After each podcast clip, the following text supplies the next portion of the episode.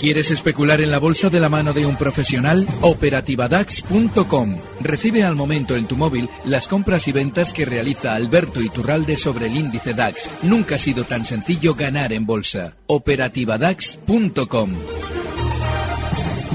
Son las nueve de la noche, las ocho en la comunidad canaria y la bolsa norteamericana. Echa el cierre.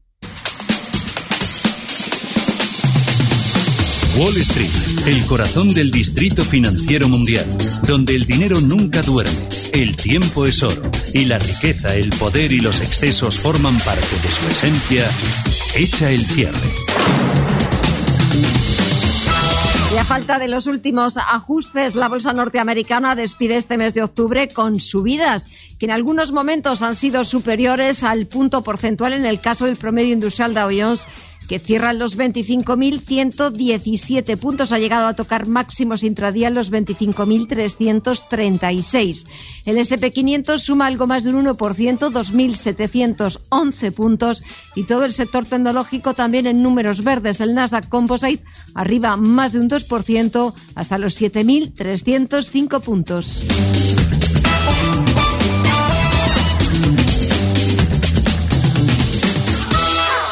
Pues ese es el cierre de la principal bolsa del mundo y ahora buscamos el análisis. El análisis del día con visión global.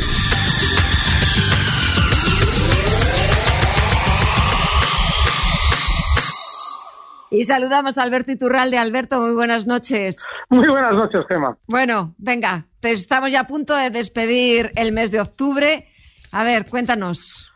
Fíjate, lo que acabas de describir cuando decías, eh, citabas esas subidas que estamos viviendo en el mercado americano, en realidad es volatilidad. Porque si observamos lo que ha pasado durante estos últimos días, eh, veíamos unas caídas de la misma magnitud prácticamente de la que citabas. Y eso, en principio, lo que suele es disparar ese parámetro del que hacemos, eh, que solemos hablar en ocasiones, el VIX, el índice de volatilidad. Y sobre todo lo que te indica es que probablemente la bolsa no ha terminado de caer.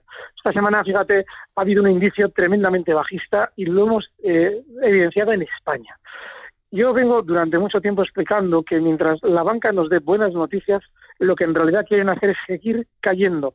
Y fíjate, como el lunes ya el BBV nos hablaba bien de sí mismo y caídas el Banco Santander le tocaba eh, ayer, antes de ayer era el BBV, ayer era el Banco Santander, y todo se daba en tono positivo. Telefónica, Santander, Repsol, récord de resultados.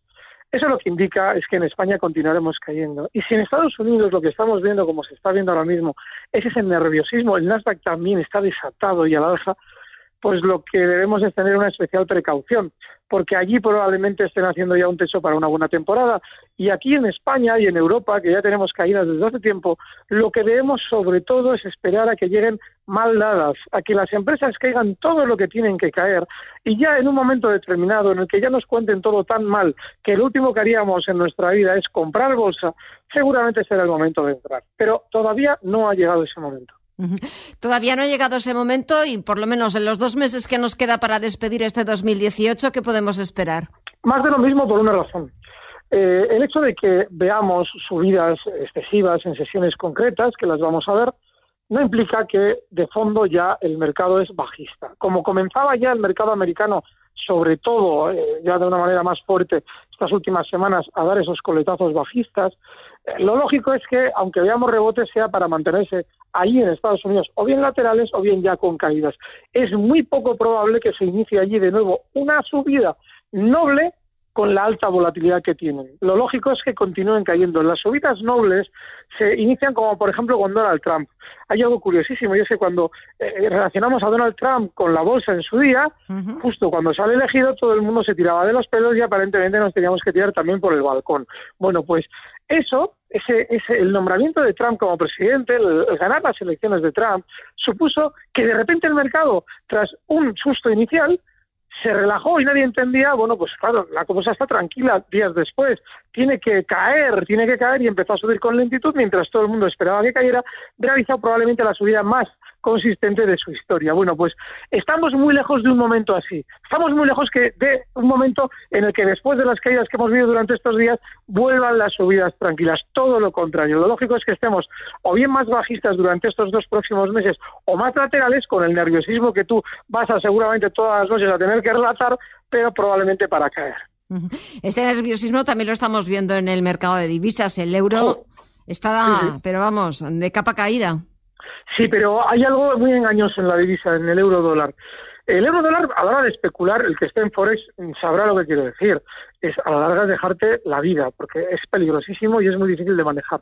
Sin embargo, en la caída que está realizando durante estos meses, se está acercando a una zona de soporte clave. La zona eh, 1,1280, hoy ya la ha marcado ligeramente esa zona, comienza a ser ya un soporte importantísimo. El hecho de que haya un sentimiento negativo con respecto al euro abona la probabilidad del rebote, con lo cual es muy importante en este caso, en el del euro dólar, no dejarse de llevar demasiado por lo que nos inspira las caídas de las últimas semanas, porque ya se encuentra en un soporte clave, con lo cual, ojo, porque si durante estas semanas, que es muy probable que aguante esa zona 1.12, lo normal es que empecemos ya a ver rebotes consistentes. Echemos un vistazo a valores. Aquí en Bolsa Española, Bolsa Europea, ¿qué te gusta, qué no te gusta? Ahora mismo nada, fíjate. Hasta las que eran disidentes del mercado, como en su día Amadeus, pues eh, una vez que entran en el Eurostox y se produce siempre la misma trampa, es decir, que se publicita eh, contra viento y marea que el valor está maravillosamente, pues ha comenzado una tendencia bajista que no había vivido el valor en los 10 años que lleva de vuelta a cotización.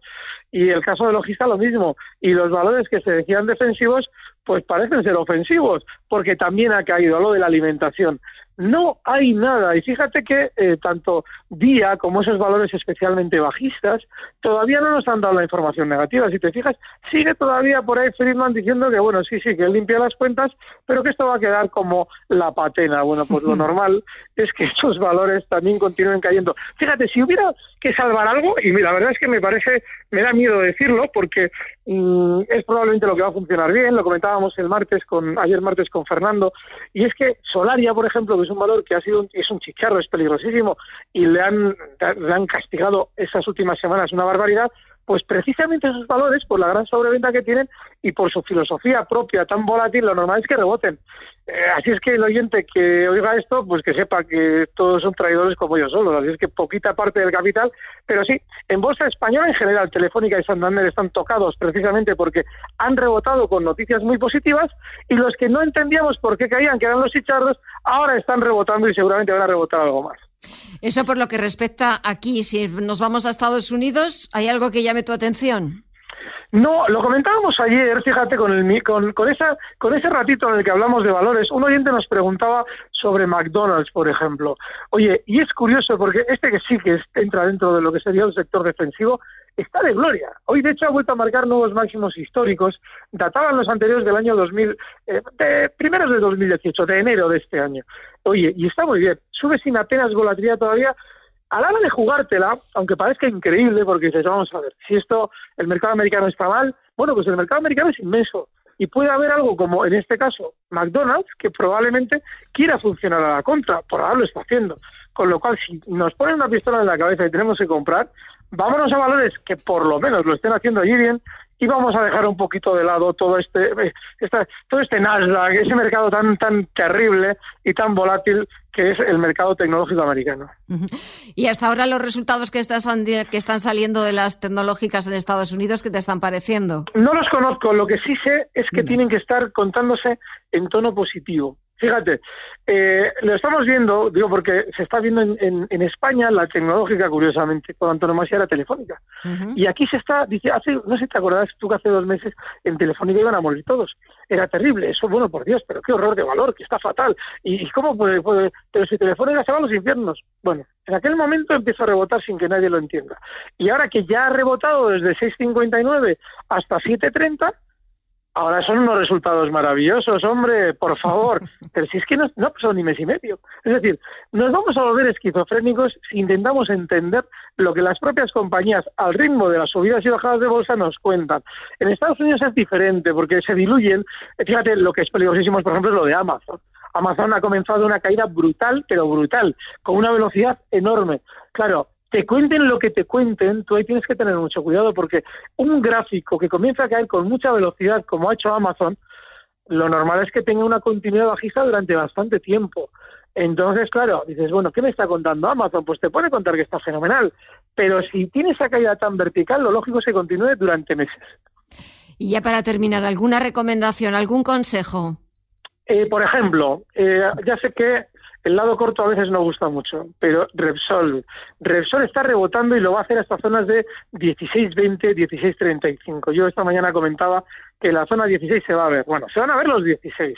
Eh, rebota desde 4, desde 14.90. ¿eh? Estos días ha llegado a marcar 14.90. Hoy están en zonas de 15.80 al cierre. Bueno, pues eh, va a llegar hasta zonas de 16 y seguramente más, 16.20. Pero cuando eso suceda, recuerden que nos ha dado unos resultados maravillosos nos ha dicho que están guapísimos, que es la gloria, que bueno, que, vamos a forrar con ellos. Bueno, pues eso es una maravillosa oportunidad en el lado corto, que ahora el lado corto es el bueno del mercado.